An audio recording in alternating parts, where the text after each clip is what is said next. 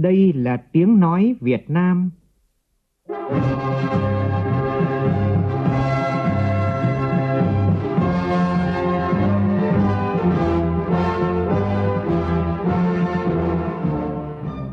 là tiếng nói Việt Nam, phát thanh từ Hà Nội, thủ đô nước Cộng hòa xã hội chủ nghĩa Việt Nam.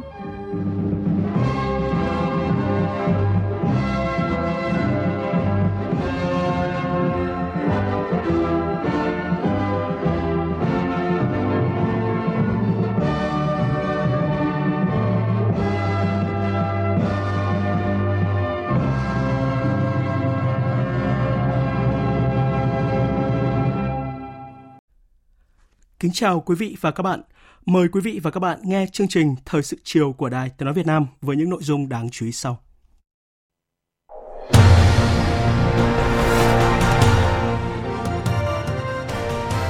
Chủ tịch nước Nguyễn Xuân Phúc có bài phát biểu quan trọng tại phiên thảo luận chung cấp cao Đại hội đồng Liên Hợp Quốc khóa 76 và là một trong số ít các nhà lãnh đạo được mời phát biểu tại hội nghị thượng đỉnh với chủ đề chấm dứt đại dịch COVID-19 và xây dựng lại tốt hơn do Tổng thống Mỹ chủ trì. Thủ tướng Phạm Minh Chính nêu 6 nguyên tắc thích ứng an toàn, linh hoạt, kiểm soát hiệu quả dịch bệnh COVID-19. Áp thấp nhiệt đới đã mạnh lên thành bão, dự báo đêm nay sẽ đổ bộ vào các tỉnh từ Thừa Thiên Huế đến Quảng Ngãi. Ban chỉ đạo quốc gia về phòng chống thiên tai đã họp khẩn để triển khai các biện pháp ứng phó với cơn bão này. Bộ Ngoại giao phản đối hành động xâm phạm chủ quyền Việt Nam sau khi Trung Quốc đưa vận tải cơ Y-20 hạ cánh trái phép xuống quần đảo Trường Sa của tỉnh Khánh Hòa. Ngân hàng Phát triển châu Á hạ dự báo tăng trưởng năm nay với các quốc gia Đông Nam Á. Thế giới đang đứng trước các thách thức của biến đổi khí hậu. Phiên thảo luận mở cấp cao của Hội đồng Bảo Liên Hợp Quốc về khí hậu là tâm điểm trong các hoạt động ngày hôm nay của Đại hội đồng Liên Hợp Quốc.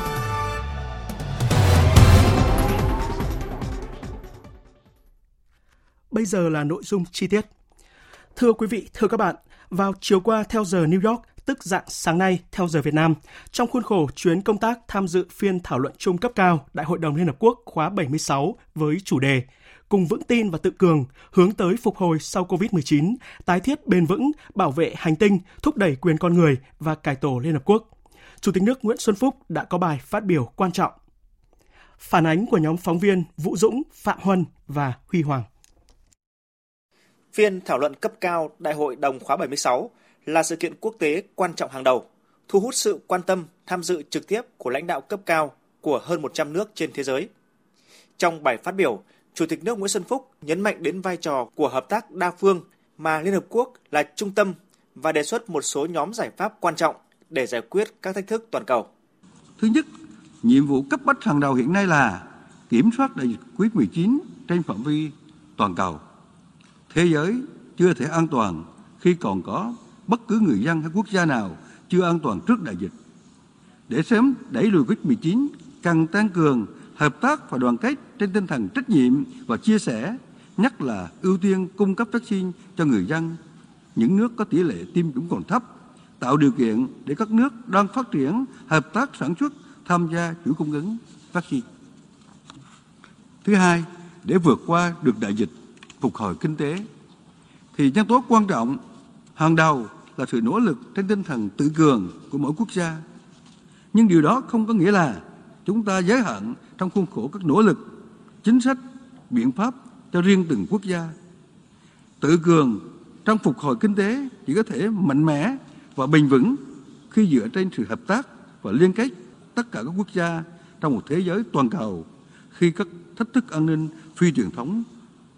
vượt khỏi biên giới mọi quốc gia trở thành vấn đề không riêng của ai. Chúng tôi đánh giá cao và mong mỏi hệ thống phát triển Liên Hiệp Quốc tiếp tục đồng hành, hợp tác với các quốc gia thành viên trong nỗ lực này, đáp ứng hài hòa các quan tâm, lợi ích phát triển của tất cả các quốc gia. Chủ tịch nước cũng đề xuất các nước cần biến thách thức thành những cơ hội cho phát triển. Đó là cơ hội để chuyển đổi số, đẩy nhanh việc ứng dụng công nghệ mới, nâng cao năng suất lao động, năng lực cạnh tranh và sức tự cường của nền kinh tế. Đó cũng là cơ hội để chuyển đổi xanh, thúc đẩy phát triển bền vững và cũng là cơ hội để tiếp tục thuận lợi hóa đầu tư, thương mại, hợp tác lưu chuyển hàng hóa, con người, duy trì các chuỗi cung ứng toàn cầu. Chủ tịch nước cũng nêu yêu cầu tiên quyết là phải đảm bảo được môi trường hòa bình, an ninh, ổn định ở mỗi quốc gia, khu vực và thế giới thì mới có thể phục hồi và tăng trưởng kinh tế sau đại dịch. Hơn lúc nào hết, mọi chủ thể của quan hệ quốc tế với vai trò trung tâm của Liên Hiệp Quốc cần thể hiện thiện chí, đóng góp trách nhiệm, tránh gây căng thẳng, đối đầu, cùng nhau nỗ lực tái định hình các mối quan hệ quốc tế và bồi đắp lòng tin giữa các quốc gia trên cơ sở bình đẳng, hợp tác, tôn trọng độc lập, chủ quyền, toàn vẹn lãnh thổ, không can thiệp công việc nội bộ quốc gia, giải quyết hòa bình các tranh chấp, bình đẳng, hợp tác. Một lần nữa, từ diễn đàn trọng thể này, chúng tôi bày tỏ tình đoàn kết với nhân dân Cuba, kêu gọi chấm dứt bao vây, cấm vận đơn phương đối với Cuba. Về tình hình khu vực, Chủ tịch nước Nguyễn Xuân Phúc cho biết, Việt Nam và các nước thành viên ASEAN đang nỗ lực tăng cường vai trò trung tâm của hiệp hội trong duy trì hòa bình, an ninh và thịnh vượng tại Đông Nam Á và châu Á Thái Bình Dương. Chia sẻ tiếng nói chung của cộng đồng quốc tế về tầm quan trọng của duy trì hòa bình, ổn định, bảo đảm an ninh, an toàn, tự do hàng hải và hàng không ở Biển Đông. Yêu cầu các bên liên quan kiềm chế, không có hành động làm phức tạp tình hình, giải quyết hòa bình các tranh chấp khác biệt trên cơ sở hiến trương Liên Hợp Quốc và luật pháp quốc tế, nhấn mạnh đến những nỗ lực của Việt Nam với vai trò là ủy viên không thường trực Hội đồng Bảo an Liên Hợp Quốc, đồng thời trân trọng cảm ơn các nước đã tin tưởng trao cho Việt Nam trọng trách là ủy viên không thường trực Hội đồng Bảo an nhiệm kỳ 2020-2021. Trong hai năm qua, Việt Nam luôn nêu cao tinh thần đối tác vì nền hòa bình, bền vững, đề cao đối thoại, hợp tác, chủ động tham gia và đóng góp tích cực vào nỗ lực ngăn ngừa và giải quyết các xung đột. Việt Nam đã thúc đẩy các nội dung mới và thiết thực đáp ứng quan tâm chung về đề cao hiến chương Liên Hiệp Quốc và luật pháp quốc tế, tăng cường hợp tác với tổ chức khu vực, ngăn ngừa xung đột, giải quyết hậu quả bom mìn, bảo vệ người dân và cơ sở hạ tầng thiết yếu trong xung đột vũ trang. Quốc kỳ của Việt Nam đang tung bay tại các phái bộ gìn giữ hòa bình ở Nam Sudan, Cộng hòa Trung Phi và sắp tới sẽ hiện diện tại nhiều phái bộ khác của Liên Hợp Quốc tại các quốc gia. Với nguyện vọng tiếp tục đóng góp cho công việc chung, Việt Nam đang ứng cử vào Hội đồng Nhân quyền nhiệm kỳ 2023-2025 và các cơ chế quan trọng khác của Liên Hợp Quốc và mong muốn nhận được sự ủng hộ của các nước. Thưa quý vị, chặng đường phía trước còn nhiều gian nan, song nhà nước và nhân dân Việt Nam sẽ cùng người dân trên toàn thế giới chung nhịp đập, sẻ chia, yêu thương, hợp tác để cùng nhau sớm chiến thắng đại dịch, xây dựng một thế giới hòa bình, phát triển, phồn vinh, người dân hạnh phúc. Đó sẽ là chiến thắng vĩ đại nhất của tất cả chúng ta.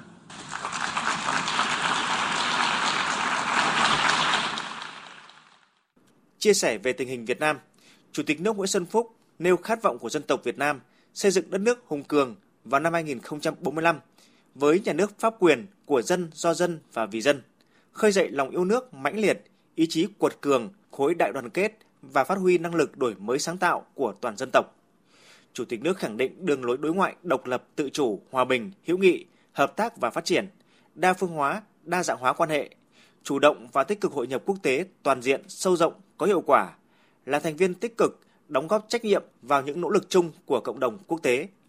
Nhân dịp này, Chủ tịch nước cảm ơn và đánh giá cao vai trò của các tổ chức Liên Hợp Quốc và các cơ chế đa phương, nhất là COVAX, trong thúc đẩy tiếp cận công bằng vaccine và thuốc điều trị COVID-19. Dự kiến vào sáng ngày mai, theo giờ New York, Chủ tịch nước Nguyễn Xuân Phúc sẽ phát biểu tại phiên thảo luận cấp cao của Hội đồng Bảo an Liên Hợp Quốc về khí hậu và an ninh. Chủ tịch nước Nguyễn Xuân Phúc cũng đã tham dự và phát biểu tại hội nghị thượng đỉnh với chủ đề chấm dứt đại dịch COVID-19 và xây dựng lại tốt hơn do Tổng thống Hoa Kỳ chủ trì tổ chức nhân dịp Đại hội đồng Liên Hợp Quốc khóa 76. Việt Nam là một trong số ít quốc gia được mời phát biểu tại hội nghị. Phát biểu tại hội nghị quan trọng này, Chủ tịch nước ta Nguyễn Xuân Phúc cho rằng trong ứng phó với dịch bệnh thì bảo vệ sinh mạng và sức khỏe của người dân phải là ưu tiên hàng đầu. Để làm được điều đó, cần hành động quyết liệt để phát hiện sớm, truy vết nhanh, cách ly kịp thời và điều trị hiệu quả, tăng cường năng lực xét nghiệm, bảo đảm oxy, máy thở và thuốc điều trị, đặc biệt là nhanh chóng tiêm vaccine trên diện rộng. Tôi hoan nghênh việc lập quỹ tài chính an ninh y tế toàn cầu góp phần bảo đảm nguồn lực cho những nỗ lực nêu trên. À, tôi cho rằng mở rộng tiêm vaccine song song với sử dụng thuốc điều trị hiệu quả có ý nghĩa then chốt để đẩy lùi dịch bệnh, bảo vệ tính mạng người dân và thúc đẩy phục hồi phát triển kinh tế. Chúng ta cần nâng cao năng lực nghiên cứu và phát triển sản xuất vaccine, trong đó có việc tạo ra những trung tâm và mạng lưới sản xuất vaccine ở khu vực thông qua việc tăng cường hợp tác sản xuất và chuyển giao công nghệ và việc hỗ trợ để có được nhiều vaccine cho các nước đang phát triển, xóa bỏ rào cản liên quan đến cung ứng vaccine. Việt Nam sẵn sàng nỗ lực và thực nỗ lực đó. Nhân dịp này, Chủ tịch nước Nguyễn Xuân Phúc cảm ơn và đánh giá cao vai trò của chương trình COVAX, cảm ơn nhiều nước đã chia sẻ hỗ trợ vaccine cho Việt Nam. Chủ tịch nước kêu gọi COVAX và các nước có năng lực đẩy mạnh nỗ lực cung ứng vaccine cho các nước đang phát triển, để ít nhất 70% dân số các nước này được tiêm chủng sớm nhất có thể và hy vọng đạt được mục tiêu này trước kỳ họp Đại hội đồng Liên Hợp Quốc vào năm sau. Việt Nam đang triển khai chương trình tiêm phòng COVID-19 cho mọi người dân trên 18 tuổi. Ở cấp độ khu vực thì Việt Nam cùng các nước ASEAN đã thành lập quỹ ứng phó COVID-19 vào năm ngoái và mới đây đã quyết định sử dụng 10,5 triệu đô la Mỹ từ quỹ này để mua vaccine cho các nước thành viên. Nhiều nhà lãnh đạo cấp cao đã chia sẻ với Chủ tịch nước Nguyễn Xuân Phúc về những đánh giá và đề xuất trong phát biểu. Hội nghị tập trung thảo luận và đưa ra các cam kết mạnh mẽ của các nhà lãnh đạo cấp cao, các tổ chức quốc tế và khu vực tư nhân về tiêm chủng vaccine rộng rãi cho người dân trên thế giới, bảo vệ tính mạng con người và xây dựng lại an ninh y tế toàn cầu tốt hơn trong thời gian tới. Đáng chú ý là các cam kết sẽ đảm bảo ít nhất 70% dân số thế giới ở tất cả các quốc gia thuộc nhóm có thu nhập khác nhau được tiêm vaccine đầy đủ trước phiên họp Đại hội đồng Liên Hợp Quốc tháng 9 năm 2022. Đảm bảo tất cả các quốc gia thu nhập thấp hoặc thu nhập trung bình thấp có thể tiếp cận đầy đủ oxy, đồ bảo hộ cá nhân và phương pháp điều trị hiệu quả trong năm 2021 và phương pháp điều trị tiên tiến trong năm tới, bảo vệ tính mạng cho người dân. Hội nghị cũng thảo luận biện pháp bảo đảm nguồn tài chính bền vững cho an ninh y tế thông qua việc thiết lập một quỹ tài chính với mức khởi đầu mong muốn khoảng 10 tỷ đô la Mỹ ngay trong năm nay và thành lập một hội đồng về các hiểm họa sức khỏe toàn cầu. Tiếp tục chương trình làm việc tại New York, Hoa Kỳ, Chủ tịch nước Nguyễn Xuân Phúc đã có các cuộc tiếp xúc với Tổng thống các nước Mông Cổ, Thụy Sĩ, Áo và Chủ tịch Hội đồng châu Âu EU. Tại cuộc gặp với Tổng thống Mông Cổ Ukhanakhin Kharsuk, Chủ tịch nước Nguyễn Xuân Phúc cho rằng hai bên cần cùng nhau tạo điều kiện xuất khẩu nhiều hơn cho các mặt hàng thế mạnh của mỗi nước, sớm đạt mục tiêu quy mô 100 triệu đô la thương mại hai chiều hai nhà lãnh đạo nhất trí tiếp tục duy trì và thúc đẩy các hoạt động trao đổi đoàn và tiếp xúc các cấp, phát huy vai trò của cơ chế Ủy ban Liên Chính phủ, đẩy mạnh hợp tác giữa các bộ ngành trong nước, triển khai linh hoạt các cơ chế hợp tác đối thoại song phương hiện có, tăng cường giao lưu nhân dân, qua đó tạo môi trường thuận lợi để thúc đẩy hợp tác trên các lĩnh vực. Tiếp Tổng thống Thụy Sĩ Khai Parmelang, Chủ tịch nước cho biết Việt Nam mong muốn tiếp tục nhận được sự hỗ trợ ODA của Thụy Sĩ thông qua các dự án phát triển cho giai đoạn tới để có thể tiếp cận và thích ứng dễ dàng hơn với bối cảnh mới hậu COVID-19. Tổng thống Khai Parmelang khẳng định thúc đẩy chương trình hợp tác phát triển giai đoạn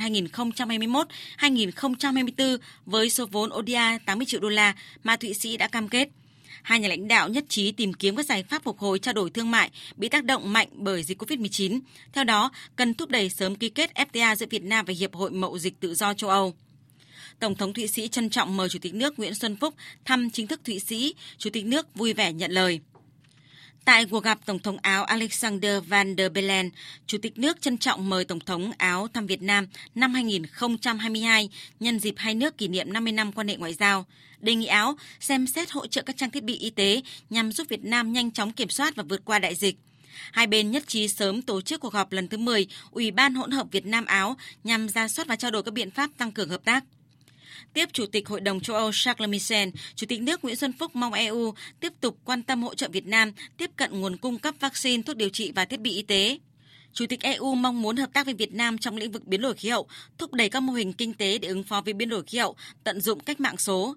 Hai nhà lãnh đạo nhất trí sớm nối lại hoạt động trao đổi đoàn và tiếp xúc các cấp, phát huy hiệu quả hơn nữa các cơ chế hợp tác, đối thoại hiện có và có các biện pháp thúc đẩy quan hệ Chủ tịch nước đề nghị EU thúc đẩy các nước thành viên sớm hoàn tất các thủ tục phê chuẩn hiệp định bảo hộ đầu tư, tạo điều kiện cho người dân Việt Nam và nước sở tại hòa nhập và đóng góp vào sự phát triển của mỗi quốc gia và là cầu nối quan hệ giữa Việt Nam và các nước EU. Vào tối qua, theo giờ New York, Chủ tịch nước Nguyễn Xuân Phúc đã có cuộc gặp gỡ thân tình và chứng kiến lễ tiếp nhận thiết bị y tế do Việt Kiều tại Hoa Kỳ ủng hộ người dân trong nước phòng chống dịch COVID-19. Nhân dịp này, Chủ tịch nước cũng dành thời gian để lắng nghe tâm tư nguyện vọng của kiều bào. Phản ánh của nhóm phóng viên Vũ Dũng và Phạm Huân. Báo cáo Chủ tịch nước, Đại sứ Việt Nam tại Hoa Kỳ Hà Kim Ngọc cho biết, thời gian vừa qua, trong bối cảnh đại dịch COVID-19, cộng đồng người Việt Nam tại Hoa Kỳ đã chung tay kêu gọi vận động và đóng góp nhiều nguồn lực hỗ trợ trong nước phòng chống đại dịch. Theo đó thì bà con đã quyên góp ủng hộ hàng trăm nghìn tấn trang thiết bị y tế, đóng góp vào quỹ vaccine ngừa COVID-19 của chính phủ, tham gia vận động chính phủ và các tổ chức của Hoa Kỳ viện trợ vaccine ngừa COVID-19 cho Việt Nam. Đại sứ quán Việt Nam tại Hoa Kỳ cũng luôn coi công tác bảo hộ công dân, chăm sóc cộng đồng là nhiệm vụ ưu tiên hàng đầu, nhất là trong bối cảnh dịch bệnh. Cho biết cộng đồng người Việt Nam tại Hoa Kỳ luôn mong muốn giúp người dân trong nước vượt qua đại dịch COVID-19. Ông David Dương, Chủ tịch Hội đồng Quản trị kiêm Tổng Giám đốc công ty California West Solution cho biết, thời gian vừa qua, ông đã tìm mọi cách ủng hộ máy thở để điều trị cho người dân trong nước mắc COVID-19. Vừa qua thì Việt Nam mình bị coi như là ba lần và lần lần thứ tư trong những lần trước thì chúng tôi cũng ủng hộ bằng hiện kim cũng đóng góp qua cái sự kêu gọi à, của đại sứ quán cũng như tổng lãnh sự quán Việt Nam ở tại Hoa Kỳ chúng tôi đã đóng góp cũng như là trong những cái chương trình bảo lục chúng tôi cũng đóng góp bởi vì đó là cái tình thương quê hương cũng như đó là cái tình máu mủ của những người dân Việt Nam à, đối với gia đình của chúng tôi là những người Việt Nam đang sinh sống ở tại Hoa Kỳ mà tôi nghĩ đó cũng là những người mà sinh sống ở tại Hoa Kỳ cũng như trên thế giới đều sẽ suy nghĩ giống như tôi. Chị Mai Phan, đại diện cho hơn 30.000 sinh viên người Việt Nam đang học tập tại Hoa Kỳ, bày tỏ cảm ơn chính phủ đã hỗ trợ đưa sinh viên, thân nhân người Việt Nam tại Hoa Kỳ về nước trong thời gian dịch bệnh diễn biến cao điểm tại Hoa Kỳ và cho biết thanh niên sinh viên Việt Nam tại Hoa Kỳ cũng đã tích cực vận động và ủng hộ các nguồn lực để hỗ trợ trong nước phòng chống dịch. Chủ tịch nước Nguyễn Xuân Phúc khẳng định, trong hoàn cảnh khó khăn của đại dịch COVID-19, Đảng, Nhà nước và Chính phủ càng trân trọng những tình cảm ấm áp, những cử chỉ nghĩa tình của bà con Việt Kiều. Nhiều cử chỉ rất thiết thực của từng cấp từng ngành nói lên cái tấm lòng của của nhân dân chúng ta, sức mạnh của đại đoàn kết dân tộc, đặc biệt là sức mạnh của hệ thống chính trị của chúng ta dưới sự lãnh đạo của đảng và quản lý của nhà nước. Thì trong cái sức mạnh ấy, tôi xin nhấn mạnh lại một lần nữa rằng có sức mạnh của bà con Việt kiều của toàn thế giới. Chúng ta có Việt kiều ở 130 nước, gần 6 triệu người, trong đó chủ yếu hơn một nửa là ở ở Mỹ và nó là một cái phong trào quyên góp hỗ trợ với cái tấm lòng chân thành của bà con rất cảm động đại sứ Kim Ngọc có giới thiệu về cái phong trào vận động hay là các thầy ờ, và đức cha cũng như là các nhà giáo. Rồi anh David Dương đã nói lên cái cuộc vận động ở ở đây. Nhưng mà mỗi người một vẻ nhưng mà nói lên cái tấm lòng bà con. Và nó qua cái đợt này được ghi nhận cái, cái sâu sắc ấy của bà con đối với quê hương tổ quốc lúc khó khăn. Cái đấy mới là cái đáng quý của một dân tộc. Anh hùng chia sẻ ngọt bùi lúc khó khăn. Tôi xin chia sẻ và biết ơn những cái cử chỉ những hành động đáng trân trọng đó của tất cả bà con chúng ta. Vui mừng thông báo với bà con về đà phát triển tích cực của quan hệ đối tác toàn diện Việt Nam Hoa Kỳ, Chủ tịch nước Nguyễn Xuân Phúc cho biết đã có nhiều dự án lên đến hàng chục tỷ đô la Mỹ được ký kết giữa doanh nghiệp hai nước. Điều đó tiếp tục khẳng định quan điểm của Việt Nam tiếp tục coi Hoa Kỳ là một trong những đối tác hàng đầu mong muốn đưa quan hệ hai nước lên tầm cao mới. Ghi nhận tình cảm của bà con, đặc biệt là sự kiện ông David Dương, doanh nhân Việt Kiều ở Hoa Kỳ trao tặng 1.000 máy thở cho người dân trong nước tại buổi gặp mặt lần này. Chủ tịch nước nhấn mạnh, những đóng góp này đã thể hiện tinh thần đoàn kết, tình nghĩa đồng bào, góp phần giảm áp lực cho lực lượng y, bác sĩ ở tuyến đầu chống dịch và giúp cứu sống nhiều sinh mạng. Chủ tịch nước mong muốn bà con tiếp tục phát huy tinh thần tương thân tương ái, hướng về quê hương, hỗ trợ cho nhân dân trong nước để cùng chung tay sớm vượt qua đại dịch. Chủ tịch nước tin tưởng rằng cộng đồng kiều bào tại Hoa Kỳ sẽ ngày một phát triển, đoàn kết là cầu nối hiệu quả trong quan hệ Việt Nam Hoa Kỳ. Tiếp tục các hoạt động xúc tiến thương mại đầu tư nhân dịp tham dự phiên thảo luận chung cấp cao Đại hội đồng khóa 76 của Liên Hợp Quốc, Chủ tịch nước Nguyễn Xuân Phúc đã có các cuộc tiếp các hiệp hội và nhà đầu tư Hoa Kỳ. Tiếp lãnh đạo Hội đồng Kinh doanh Mỹ ASEAN, Hiệp hội Thương mại Hoa Kỳ, Phòng Thương mại Hoa Kỳ, McLarty Philip Morris, Chủ tịch nước đề nghị các hiệp hội tiếp tục thúc đẩy các doanh nghiệp Hoa Kỳ đầu tư tại Việt Nam, nhất là trong các lĩnh vực chiến lược như công nghệ cao, cơ sở hạ tầng, tài chính, thúc đẩy quan hệ phát triển ổn định lâu dài trên cơ sở tôn trọng lẫn nhau và cùng có lợi. Tiếp đại diện Hội đồng Kinh doanh vì sự hiểu biết quốc tế và một số doanh nghiệp, Chủ tịch nước đề nghị hội đồng và các doanh nghiệp quan tâm hơn nữa và tăng cường đầu tư tại Việt Nam, nhất là trong các lĩnh vực chiến lược như công nghệ cao, cơ sở hạ tầng, tài chính ngân hàng, chuyển đổi số, đưa Việt Nam vào chuỗi cung ứng của các doanh nghiệp trên toàn cầu. Tiếp tập đoàn X, Chủ tịch nước đánh giá cao X đã ký với PVK hợp đồng triển khai dự án kho cảng khí LNG Sơn Mỹ. Đây là một trong các dự án trọng điểm đối với việc xây dựng mạng lưới điện nhằm đáp ứng nhu cầu phát triển tại Việt Nam. Tiếp tập đoàn Asia Group, Chủ tịch nước đề nghị tập đoàn này tiếp tục là cầu nối giữa hai nước, thúc đẩy chính phủ Hoa Kỳ tiếp tục hỗ trợ vaccine ngừa COVID-19 và trang thiết bị y tế, chuyển giao công nghệ sản xuất vaccine cho Việt Nam. Như công ty Arturus chuyển giao công nghệ vaccine mRNA cho tập đoàn Vingroup. Tại cuộc tiếp lãnh đạo công ty Thermo Fisher, Chủ tịch nước đánh giá cao thành công của Thermo Fisher khi là công ty đầu tiên được cấp phép cho sinh phẩm xét nghiệm để chẩn đoán virus SARS-CoV-2. Tiếp lãnh đạo tập đoàn Elisirate Energy General Genetics, Chủ tịch nước khuyến khích hai tập đoàn và các đối tác tiếp tục mở rộng, tăng cường đầu tư vào ngành năng lượng sạch, năng lượng tái tạo là những lĩnh vực đòi hỏi công nghệ cao và hiện có ý nghĩa quan trọng đối với việc thực hiện các mục tiêu kinh tế xã hội và môi trường của Việt Nam. Tiếp lãnh đạo công ty Northwestern Medicine, Chủ tịch nước mong công ty thúc đẩy hợp tác giữa Việt Nam và Chicago về nghiên cứu phát triển, ứng dụng công nghệ cao trong khám và chữa bệnh, góp phần nâng cao năng lực y tế và khả năng ứng phó với dịch COVID-19 cho Việt Nam. Tiếp các đối tác của Delta Offshore Bạc Liêu Energy, Chủ tịch nước hoan nghênh dự án nhà máy điện khí hóa lỏng Bạc Liêu của Delta Offshore Energy, dự án FDI lớn nhất khu vực đồng bằng sông Cửu Long, góp phần bảo đảm an ninh năng lượng cho phát triển kinh tế xã hội ở địa phương và khu vực. Mong muốn dự án này sẽ trở thành dự án kiểu mẫu với giá thành điện cạnh tranh nhất, qua đó thu hút thêm các dự án năng lượng của Hoa Kỳ. Tiếp lãnh đạo tập đoàn Boeing, Chủ tịch nước chúc mừng Boeing mở văn phòng đại diện đầu tiên tại Việt Nam, thể hiện cam kết đầu tư lâu dài của Boeing đối với Việt Nam, bất kể khó khăn do đại dịch gây ra, cho rằng đây là biểu tượng cho sự gắn kết về thương mại, đầu tư và hạ tầng vận tải giữa Hoa Kỳ với Việt Nam. Chủ tịch nước đề nghị Boeing hỗ trợ các hãng hàng không Việt Nam mở thêm đường bay thẳng sang Hoa Kỳ, tăng cường đầu tư tại Việt Nam trong các lĩnh vực cơ sở hạ tầng, sản xuất linh kiện máy bay, cung cấp dịch vụ kỹ thuật hàng không, đưa Việt Nam vào chuỗi cung ứng của các tập đoàn trên toàn cầu, nghiên cứu mở trung tâm đào tạo phi công tại Việt Nam.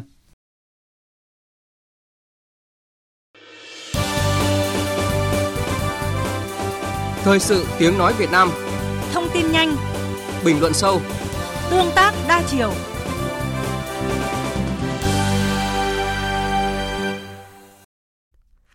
Phát biểu tại cuộc họp Ban chỉ đạo quốc gia phòng chống dịch COVID-19 diễn ra vào sáng nay, Thủ tướng Phạm Minh Chính nhấn mạnh không thể có zero COVID-19 nên phải thích ứng an toàn, linh hoạt, kiểm soát hiệu quả dịch bệnh, thống nhất trong lãnh đạo, chỉ đạo và ít văn bản.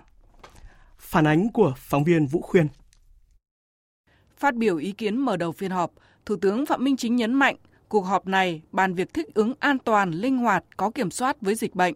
Công tác lãnh đạo chỉ đạo phải tập trung thống nhất xuyên suốt từ trung ương đến địa phương. Có cái tình trạng là cái lãnh đạo chỉ đạo thì tập trung thống nhất xuyên suốt, chuyên sâu. Thế nhưng mà tổ chức thực hiện thì có nơi này này nơi khác nó chưa được tập trung thống nhất chuyên sâu nó chưa linh hoạt theo nó phù hợp với cái tình hình của các địa phương, cơ quan đơn vị. Là sự phối hợp của trung ương các, nhất là các bộ, các ngành, thì cũng chưa được nhìn nhàng chống dịch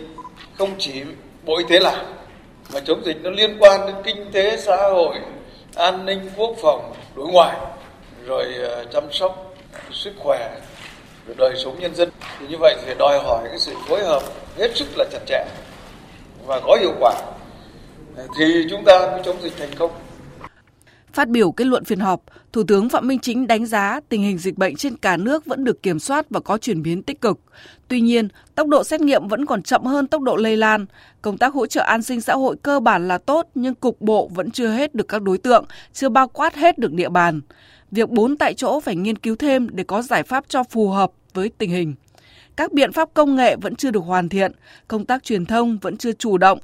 vẫn còn tình trạng chủ quan lơ là khi thấy kiểm soát được một số mục tiêu, vẫn còn tụ tập đông người, khi ra đường, ý thức tham gia của người dân còn sơ hở, làm diễn biến dịch có thể bùng phát bất cứ lúc nào. Vừa qua, ở một số địa phương, đêm trung thu người dân đổ ra đường quá đông, nguy cơ lây nhiễm cao, cần rút kinh nghiệm vấn đề này.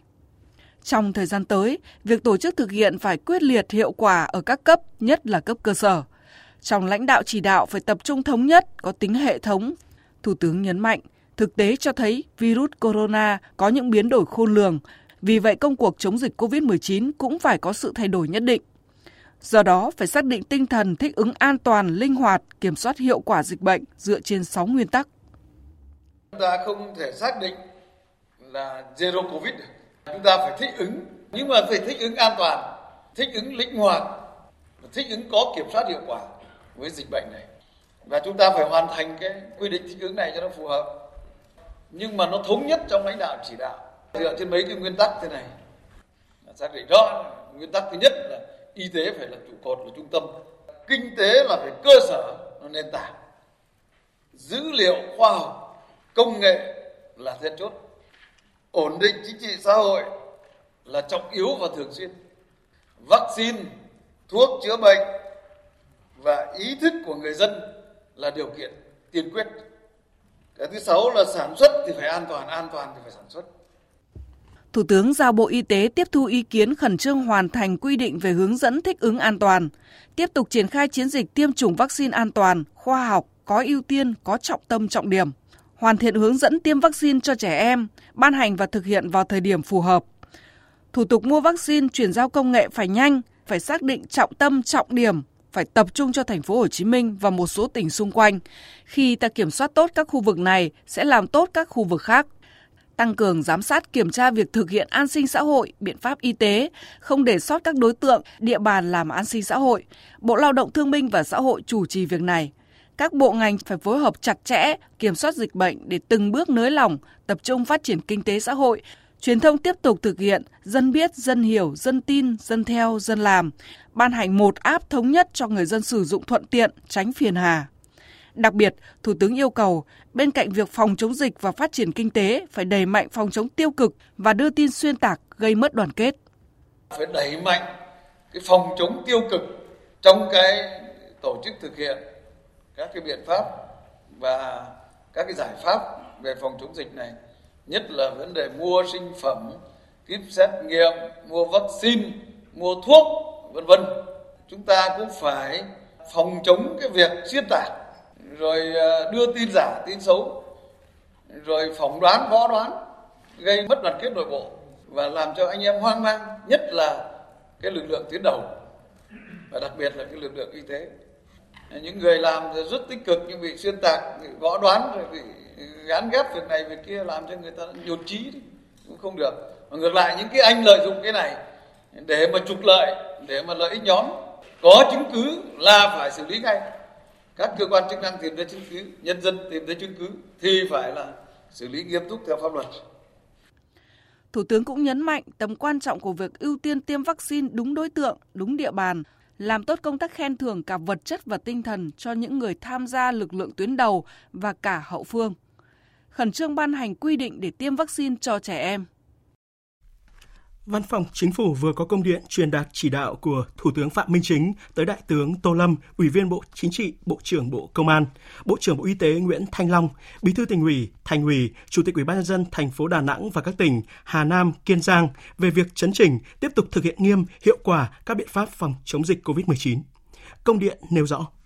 Mấy ngày vừa qua, sau khi thực hiện nới lỏng các biện pháp giãn cách xã hội, tại một số địa phương đã có hiện tượng chủ quan lơ là, mất cảnh giác trong phòng chống dịch một số nơi xuất hiện các ổ dịch mới. Để kịp thời chấn chỉnh, tiếp tục thực hiện nghiêm các quy định, biện pháp phòng chống dịch COVID-19, giữ vững thành quả chống dịch trong thời gian qua, Thủ tướng Chính phủ Phạm Minh Chính yêu cầu Đại tướng Tô Lâm, Bộ trưởng Bộ Công an, trưởng tiểu ban an ninh trật tự xã hội thuộc Ban chỉ đạo quốc gia phòng chống dịch COVID-19, chỉ đạo các địa phương kịp thời chấn chỉnh, tăng cường kiểm tra không để tụ tập đông người nơi công cộng, xử lý nghiêm các trường hợp vi phạm, ngăn chặn nguy cơ lây nhiễm cộng đồng Bộ trưởng Bộ Y tế Nguyễn Thanh Long, trưởng tiểu ban y tế thuộc Ban chỉ đạo quốc gia phòng chống dịch COVID-19, chỉ đạo các tỉnh, thành phố trực thuộc Trung ương, Hà Nam, Đà Nẵng, Kiên Giang thực hiện ngay các biện pháp khoanh vùng cách ly, xét nghiệm thần tốc để bóc tách ca F0, có biện pháp quản lý các ca F1 hiệu quả đối với các khu vực phát sinh ổ dịch mới trong cộng đồng, kiên quyết không để lây lan rộng các bí thư tỉnh ủy, thành ủy, trưởng ban chỉ đạo phòng chống dịch COVID-19, chủ tịch Ủy ban nhân dân các tỉnh thành phố trực thuộc Trung ương, Hà Nam, Đà Nẵng, Kiên Giang tổ chức thực hiện nghiêm các chỉ đạo, quy định, giải pháp phòng chống dịch của chính phủ, Thủ tướng Chính phủ, Ban chỉ đạo quốc gia phòng chống dịch COVID-19 và hướng dẫn của Bộ Y tế, bảo đảm mục tiêu nhanh nhất, sớm nhất kiểm soát dịch, sớm đưa cuộc sống trở lại trạng thái bình thường. Sáng nay tại nhà Quốc hội, Chủ tịch Quốc hội Vương Đình Huệ đã chủ trì buổi làm việc với Thường trực Ủy ban Kinh tế, nghe báo cáo một số nội dung về quy hoạch sử dụng đất quốc gia thời kỳ từ năm 2021 đến 2030, tầm nhìn đến năm 2050, kế hoạch sử dụng đất 5 năm từ 2021 đến 2025 cấp quốc gia. Phóng viên Lê Tuyết thông tin. Phát biểu tại cuộc làm việc, Chủ tịch Quốc hội Vương Đình Huệ nhấn mạnh đất đai là tài nguyên đặc biệt của quốc gia, là nguồn lực to lớn và quan trọng bậc nhất trong phát triển kinh tế xã hội liên quan đến việc phân bổ dân cư, lao động, phát triển đô thị, kết cấu hạ tầng, môi trường, quốc phòng và an ninh, liên quan đến quyền, lợi ích hợp pháp của người dân, doanh nghiệp và nhà nước. Vì vậy, việc quản lý sử dụng đất không chỉ thể tính cho hiện tại mà còn phải tính cho cả tương lai. Đồng thời, đất đai phải được phân bổ hợp lý với tầm nhìn dài hạn không chỉ 5 năm hay 10 năm mà còn phải xa hơn nữa trong tiến trình phát triển của đất nước. Quy hoạch sử dụng đất phải đi trước một bước, làm cơ sở cho quy hoạch ngành, lĩnh vực, quy hoạch vùng và địa phương, tạo tính liên kết liên vùng, liên tỉnh và phải đảm bảo được sử dụng tiết kiệm, hiệu quả, bền vững. Trên cơ sở báo cáo của Thường trực Ủy ban Kinh tế và gợi mở của Chủ tịch Quốc hội, các đại biểu đã tập trung thảo luận về mục tiêu, quan điểm đối với quy hoạch, các chỉ tiêu, kế hoạch sử dụng các loại đất cụ thể, đồng thời lưu ý về các tác động tích cực của đại dịch COVID-19 đang đặt ra những yêu cầu mới đối với quy hoạch sử dụng đất, trong đó phải đảm bảo dành quỹ đất cho việc xây dựng các nhà máy, phát triển nông nghiệp theo chuỗi, phát triển nền kinh tế tuần hoàn để tạo công an việc làm cho người dân ngay tại địa phương, thực hiện hiệu quả chính sách ly nông không ly hương, đặc biệt phải đảm bảo tính công khai minh bạch trong quản lý sử dụng đất, chấn chỉnh việc thực hiện quy hoạch, kế hoạch sử dụng đất còn tùy tiện, kém hiệu quả thời gian qua. Công tác dự báo nhu cầu sử dụng đất cho ngành lĩnh vực phải sát với thực tiễn hơn nữa, ưu tiên dành quỹ đất cho việc xây dựng các nhà máy xử lý rác thải hiện đại và hạn chế quy hoạch các bãi trôn lấp rác. Chủ tịch Quốc hội cũng yêu cầu cơ quan trình và cơ quan chủ trì thẩm tra phối hợp chặt chẽ, khẩn trương, hoàn thiện hồ sơ trình Ủy ban Thường vụ Quốc hội và Quốc hội. Trong đó cần bổ sung đánh giá kỹ lưỡng về việc thực hiện quy hoạch giai đoạn trước, nhất là những tồn tại hạn chế như việc điều chỉnh quy hoạch nhiều lần, điều chỉnh còn tùy tiện, vấn đề các tỉnh, thành phố chậm trễ trong việc phê duyệt điều chỉnh quy hoạch sử dụng đất đai đến năm 2020 và kế hoạch sử dụng đất kỳ cuối 2016-2020 ảnh hưởng đến công tác thu hồi đất, thu hồi đầu tư, triển khai các dự án tại địa phương cần đánh giá kỹ lưỡng hơn về công tác quản lý nhà nước trong thực hiện quy hoạch, kế hoạch sử dụng đất, ứng dụng khoa học công nghệ nhằm xây dựng hệ thống dữ liệu về đất đai, đảm bảo tính đồng bộ, tích hợp, kết nối giữa các ngành địa phương. Cơ bản đồng tình với quan điểm của chính phủ về lập quy hoạch sử dụng đất quốc gia thời kỳ 2021-2030, tầm nhìn đến năm 2050 và kế hoạch sử dụng dụng đất 5 năm 2021-2025. Chủ tịch Quốc hội Vương Đình Huệ đề nghị bổ sung vai trò của đất đai đối với sự phát triển bền vững của đất nước, phù hợp với chiến lược phát triển kinh tế xã hội của quốc gia cũng như từng địa phương, hài hòa lợi ích của các bên. Quy hoạch kế hoạch sử dụng đất phải đảm bảo nguyên tắc gắn kết hữu cơ giữa đô thị và nông thôn, chuyển đổi nông thôn mới sang đô thị, gắn giao thông với bố trí dân cư, mô hình TOD, gắn kết giữa yêu cầu nông nghiệp hóa với nhu cầu đô thị hóa trên bình diện quốc gia và ở từng địa phương, thậm chí là từng dự án. Mặt khác, theo quy định của luật quy hoạch hiện hành thì việc lập quy hoạch sử dụng đất quốc gia phải căn cứ vào quy hoạch tổng thể quốc gia. Tuy nhiên, hiện nay quy hoạch tổng thể quốc gia chưa được phê duyệt. Nhiều quy hoạch ngành cũng đang được các bộ ngành xây dựng trình cấp có thẩm quyền phê duyệt. Do đó, trong thời gian tới, cần tiếp tục giả soát, xử lý, đảm bảo tính tương thích, thống nhất và đồng bộ giữa các quy hoạch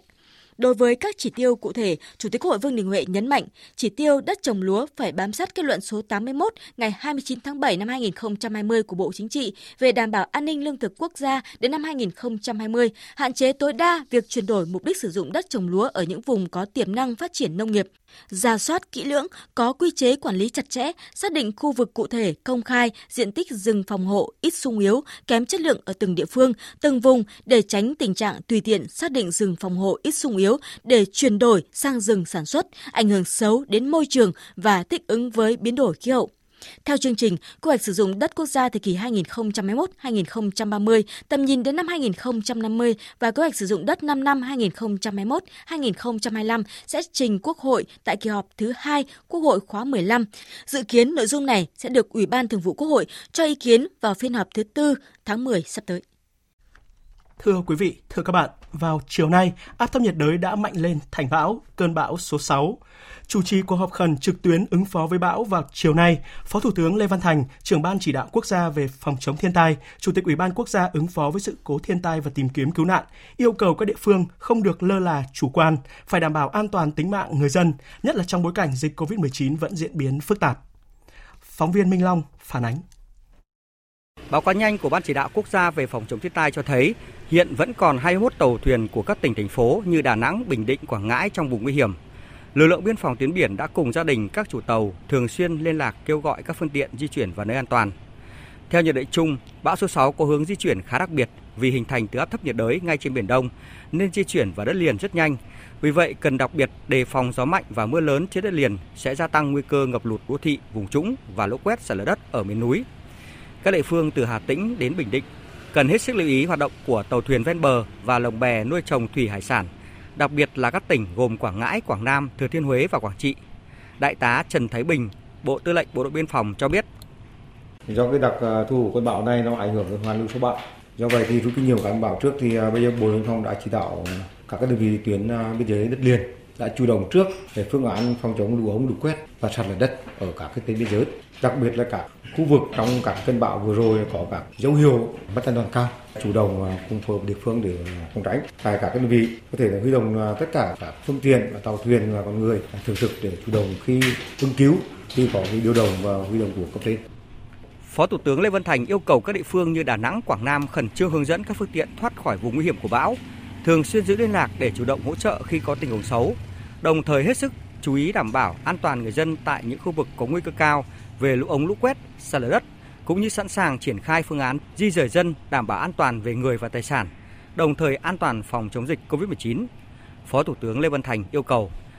tất cả các tàu bè trong đêm nay bộ đội biên phòng phối hợp với các địa phương phải gọi về hết. Chúng ta trực 24 trên 24 của các địa bàn. Có bất cứ cái tình hình gì đó thì các ông chí phải báo cáo kịp thời ngay. Ứng phó hết sức là nhanh nhạy để hạn chế cái mức thấp nhất thiệt hại do cái thiên tai, do cái bão lũ này. Bây giờ chúng ta lại có cái Covid này nữa thì rất dễ là trồng kép thì rất là nguy hiểm. Cho nên là cái giải pháp về phòng chống bão trong cái tình hình mà diễn biến dịch bệnh Covid-19 đang phức tạp này đòi hỏi không được chủ quan và phải rất là căn cơ sơ sẩy cái là có thể thiệt hại gấp nhiều lần so với cái tình hình bình thường mà không có dịch bệnh.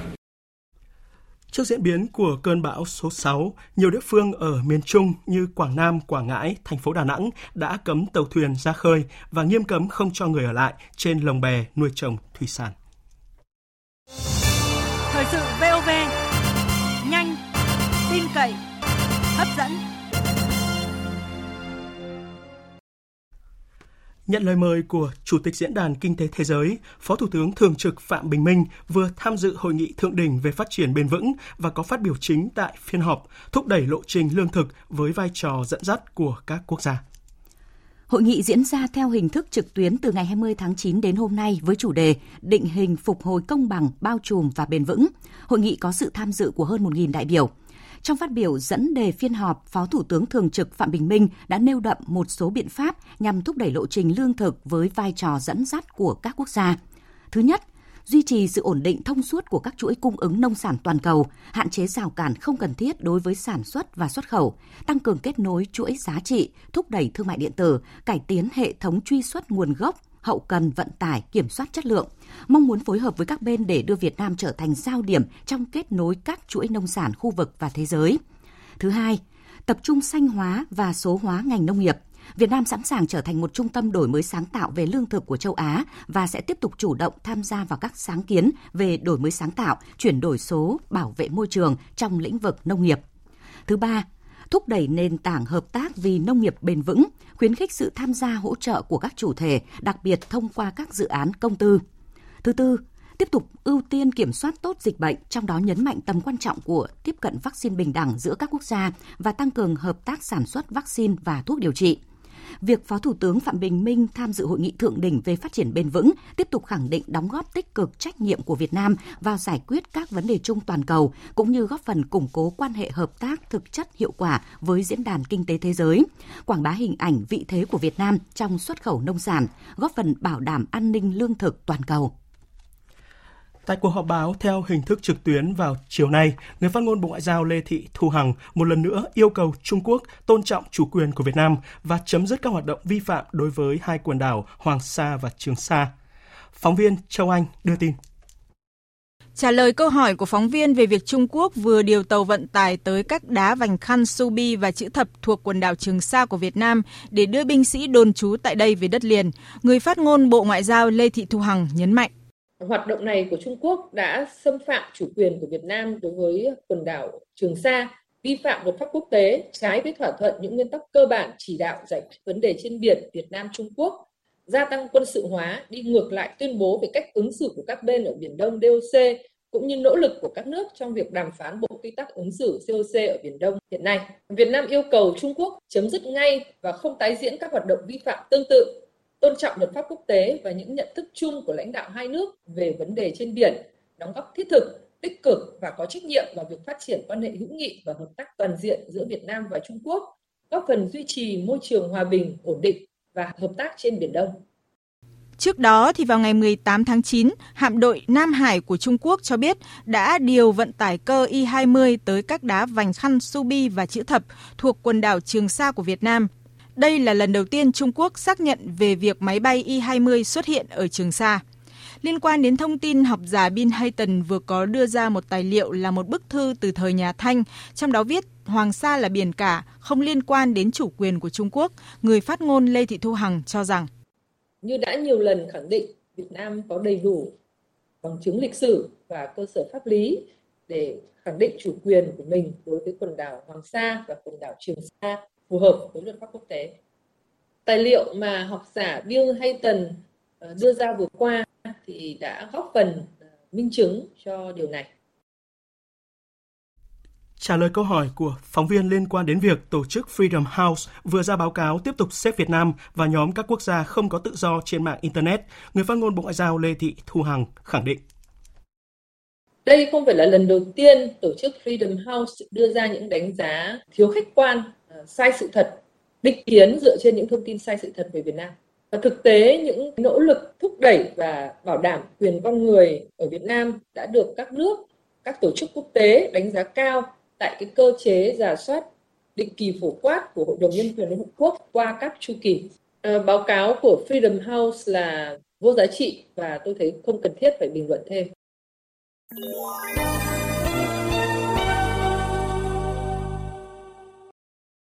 Mời quý vị và các bạn nghe tiếp chương trình Thời sự của Đài Tiếng Nói Việt Nam. Thưa quý vị, thưa các bạn, phòng chống COVID-19, chia sẻ công bằng vaccine, phục hồi kinh tế sau đại dịch, song đó phải là sự phục hồi xanh và bền vững. Đây là những vấn đề mà lãnh đạo các quốc gia trên thế giới đặc biệt quan tâm và nhấn mạnh trong các bài phát biểu tại kỳ họp thứ 76 của Đại hội đồng Liên Hợp Quốc.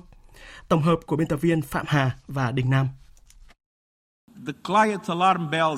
Hồi chuông báo động về khí hậu đang vang lên ở mức cao độ.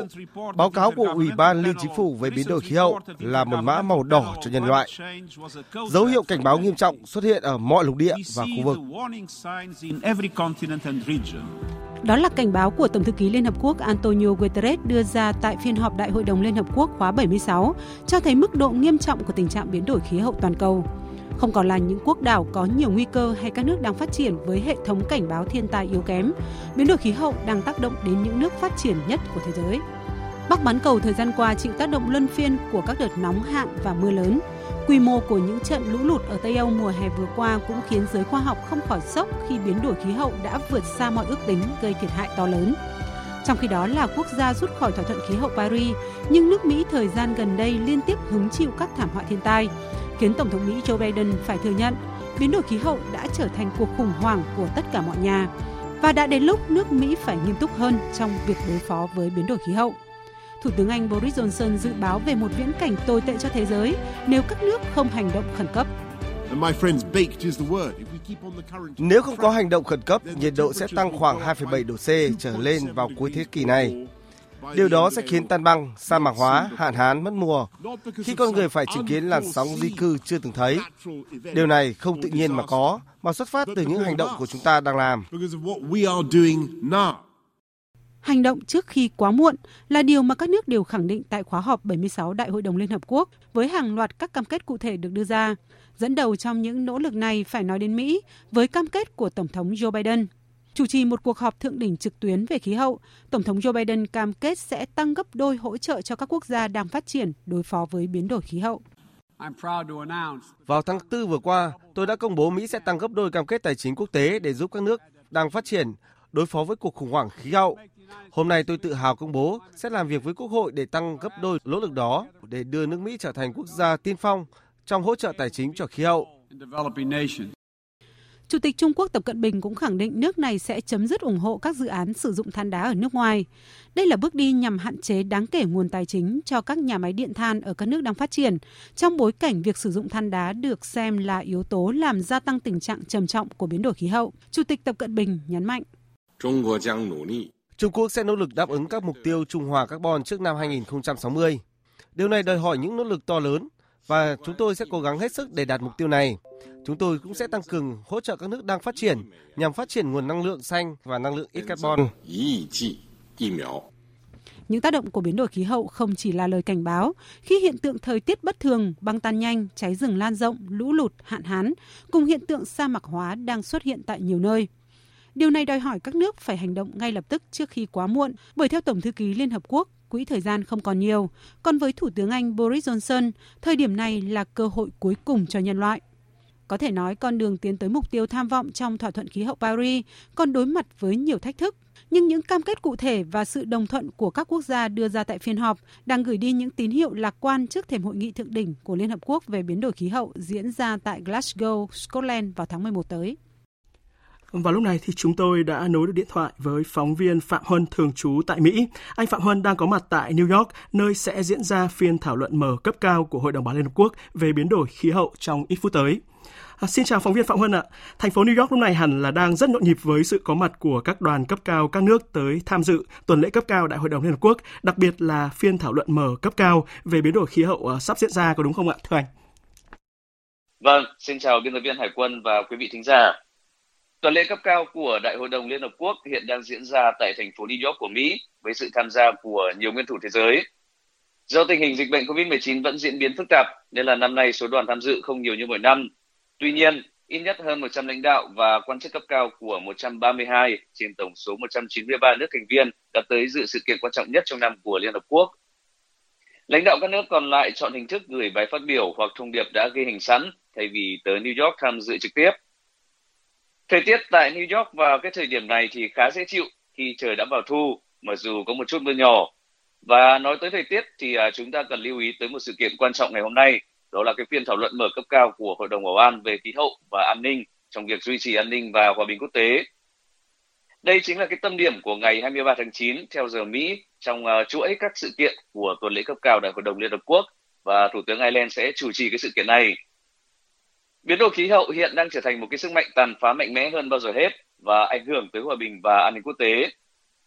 Toàn bộ thành viên Hội đồng Bảo an hiện nay thì à, đều công nhận rằng biến đổi khí hậu là cái mối đe dọa hiện hữu đối với nhân loại. Tuy nhiên thì à, hiện vẫn còn bất đồng về cái vai trò của Hội đồng Bảo an trong ứng phó với các vấn đề về an ninh và khí hậu. 12 nước thành viên bao gồm Việt Nam ủng hộ việc lồng ghép có hệ thống hơn, cái chủ đề à, rủi ro an ninh liên quan tới khí hậu trong công việc của Hội đồng Bảo an với các mức cam kết khác nhau Chủ tịch nước Nguyễn Xuân Phúc thì ờ, sẽ có bài phát biểu trực tiếp tại cái sự kiện này. Và bây giờ xin quay trở lại phòng thu. Vâng, xin được cảm ơn phóng viên Phạm Huân. Thưa quý vị, dự kiến là phiên thảo luận mở cấp cao của Hội đồng Bảo Liên Hợp Quốc về biến đổi khí hậu sẽ diễn ra vào lúc 19 giờ tối nay theo giờ Việt Nam. Chúng tôi xin hẹn gặp lại quý vị quan tâm đến sự kiện quan trọng này với phần truyền trực tiếp bài phát biểu của Chủ tịch nước Nguyễn Xuân Phúc tại phiên thảo luận này từ trụ sở Liên Hợp Quốc thành phố New York, Hoa Kỳ trên kênh VOV1 trong ít phút tới. Mời quý vị và các bạn chú ý theo dõi. Chuyển sang các tin đáng chú ý khác, Ngân hàng Phát triển châu Á DB vừa đưa ra cảnh báo các nền kinh tế Đông Nam Á sẽ phục hồi với tốc độ chậm hơn nhiều so với dự báo trước đây do sự bùng phát của làn sóng COVID-19 mới. Ngân hàng Phát triển châu Á đã hạ dự báo tăng trưởng đối với khu vực trong năm nay xuống còn 3,1%, thấp hơn so với dự báo 4,4% trước đó. Trở lại với các thông tin về dịch COVID-19 trong nước, theo thông báo của Bộ Y tế thì số bệnh nhân mắc COVID-19 được công bố khỏi bệnh trong ngày hôm nay là 9.472. Trong 24 giờ qua thì số ca mắc mới trong cả nước là hơn 6.000 ca và số ca tử vong trong ngày là 236. Và có một thông tin đáng chú ý đó là giám đốc điều hành công ty công nghệ sinh học Moderna của Mỹ vừa tuyên bố là đại dịch COVID-19 có thể kết thúc trong một năm tới khi việc tăng cường sản xuất vaccine đảm bảo nguồn cung toàn cầu.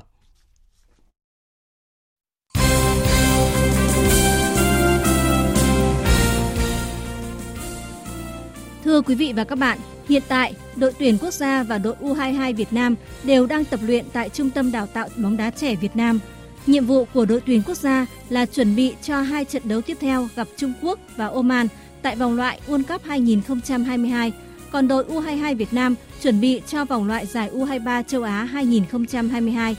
Do diễn biến phức tạp của dịch COVID-19 nên hai đội không tìm được các đội khác để đá giao hữu Thay vào đó, VFF và ban huấn luyện đã tổ chức cho cầu thủ hai đội thi đấu nội bộ.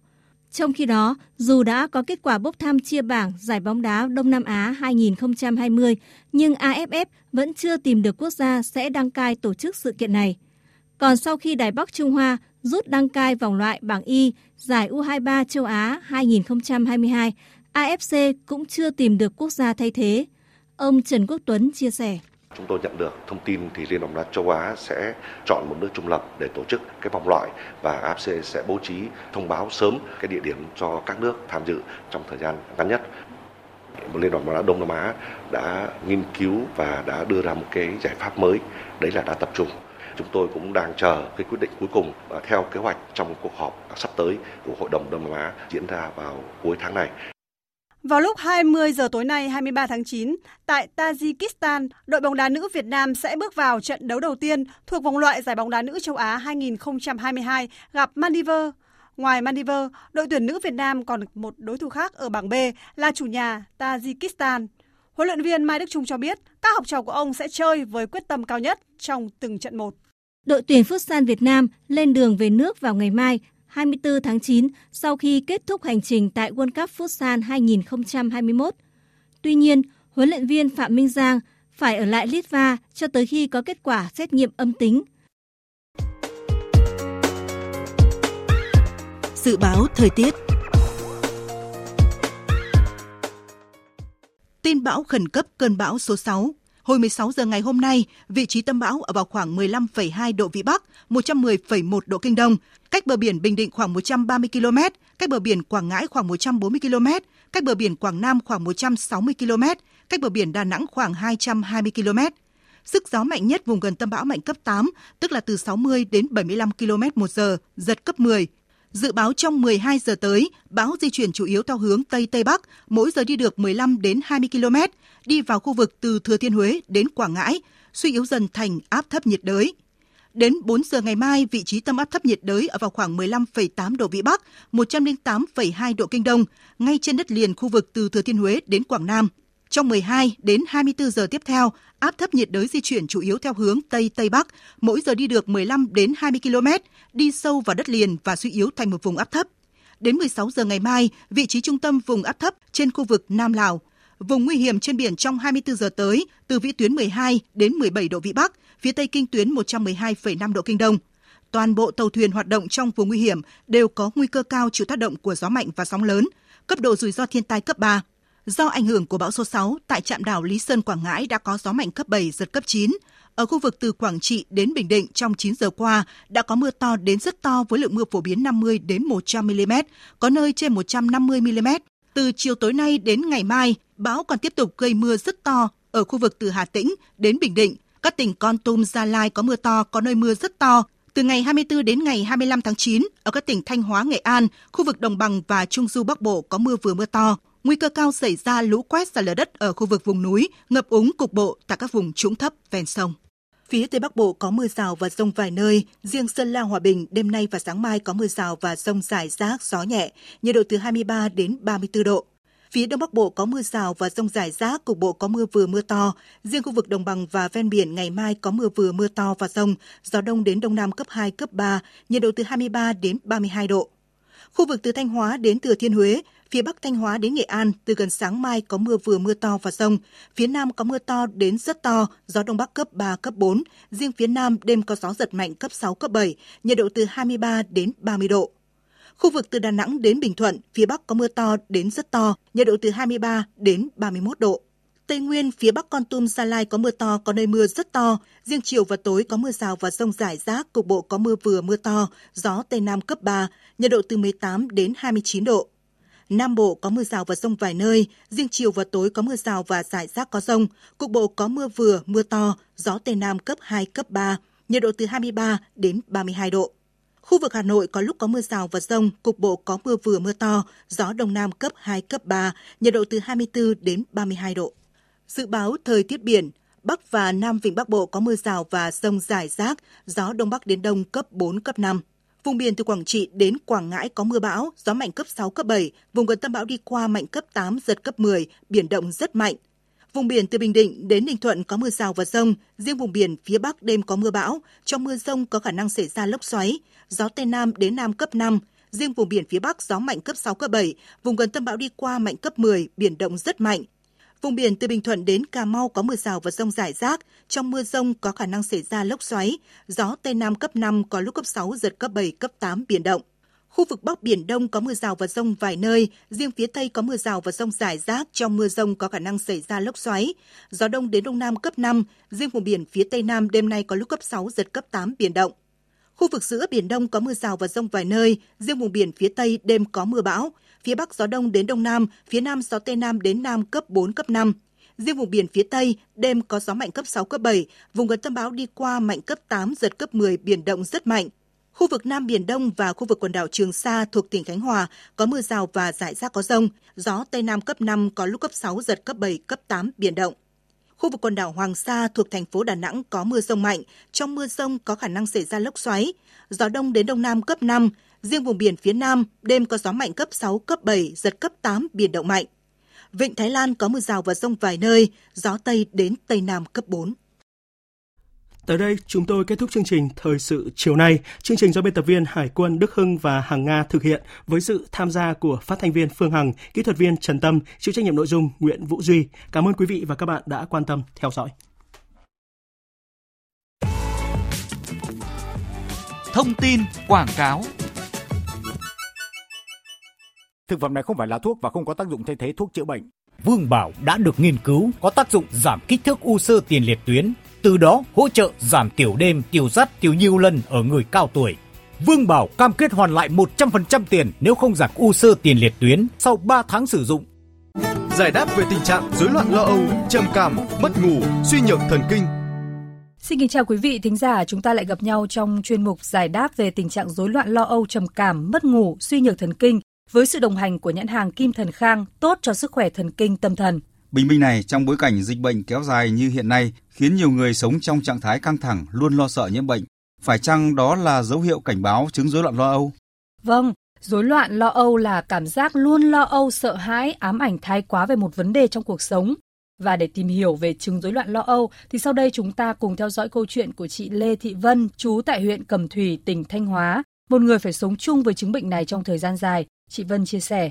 Sức khỏe là cứ tụt hậu, cảm thấy người không khỏe, mà không muốn làm việc, mà ăn không muốn ăn, ngủ không ngủ được. Con người cứ sợ sệt thôi, lo âu thôi, cứ sợ là mình chết. Vậy thì nguyên nhân khiến chị Vân rối loạn lo âu là gì vậy hả Bình Minh? Theo các chuyên gia thì rối loạn lo âu do nhiều yếu tố như nguyên nhân cốt lõi đó là sự suy giảm dinh dưỡng ở các tế bào não bộ và thiếu hụt chất dẫn truyền thần kinh, serotonin, hormone điều hòa tâm trạng, cảm xúc cho cơ thể. Vì vậy mà để điều trị bệnh hiệu quả thì cần phải giải quyết tận gốc của vấn đề này. Vậy giờ tình hình của chị Vân như thế nào rồi hả Bình Minh?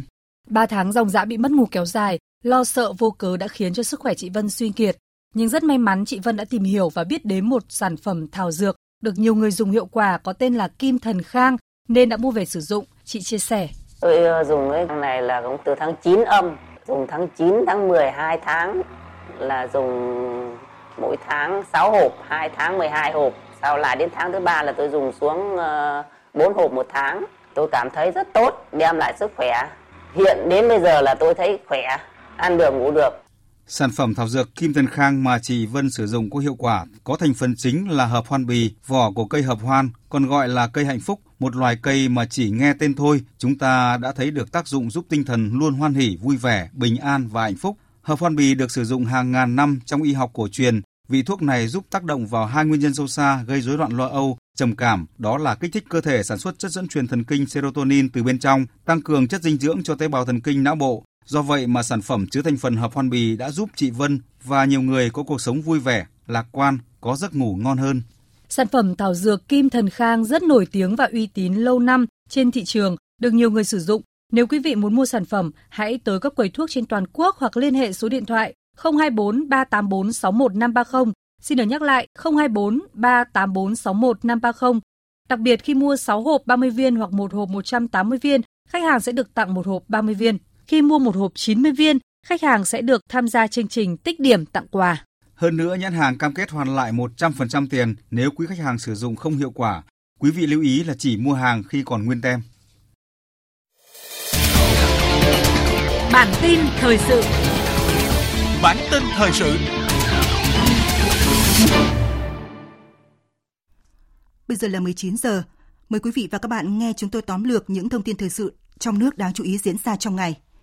Kết luận cuộc họp của Ban chỉ đạo quốc gia phòng chống dịch COVID-19, Thủ tướng Phạm Minh Chính nêu 6 nguyên tắc thích ứng an toàn, linh hoạt, kiểm soát hiệu quả dịch bệnh COVID-19. Đó là y tế là trụ cột, là trung tâm, kinh tế là cơ sở, là nền tảng, dữ liệu khoa học, công nghệ là then chốt, ổn định chính trị xã hội là trọng yếu và thường xuyên. Vaccine, thuốc chữa bệnh và ý thức người dân là điều kiện tiên quyết và an toàn để sản xuất, sản xuất phải an toàn.